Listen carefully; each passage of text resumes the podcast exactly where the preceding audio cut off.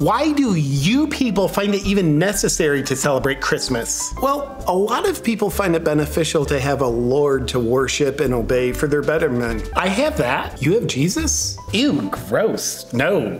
Fauci. Ew, gross. My Lord is science. My Lord is divinity. Now, look, though we have disagreements around what you call the holidays and what I call Christmas, I bet we have some common ground somewhere. Yeah, like the magic of the holiday season. How someone is always watching you, judging you, whether you're being naughty or nice, and then rewarding you or punishing you accordingly to help keep you in line. Okay, yeah, I guess we can agree on Santa Claus. Santa Claus? No.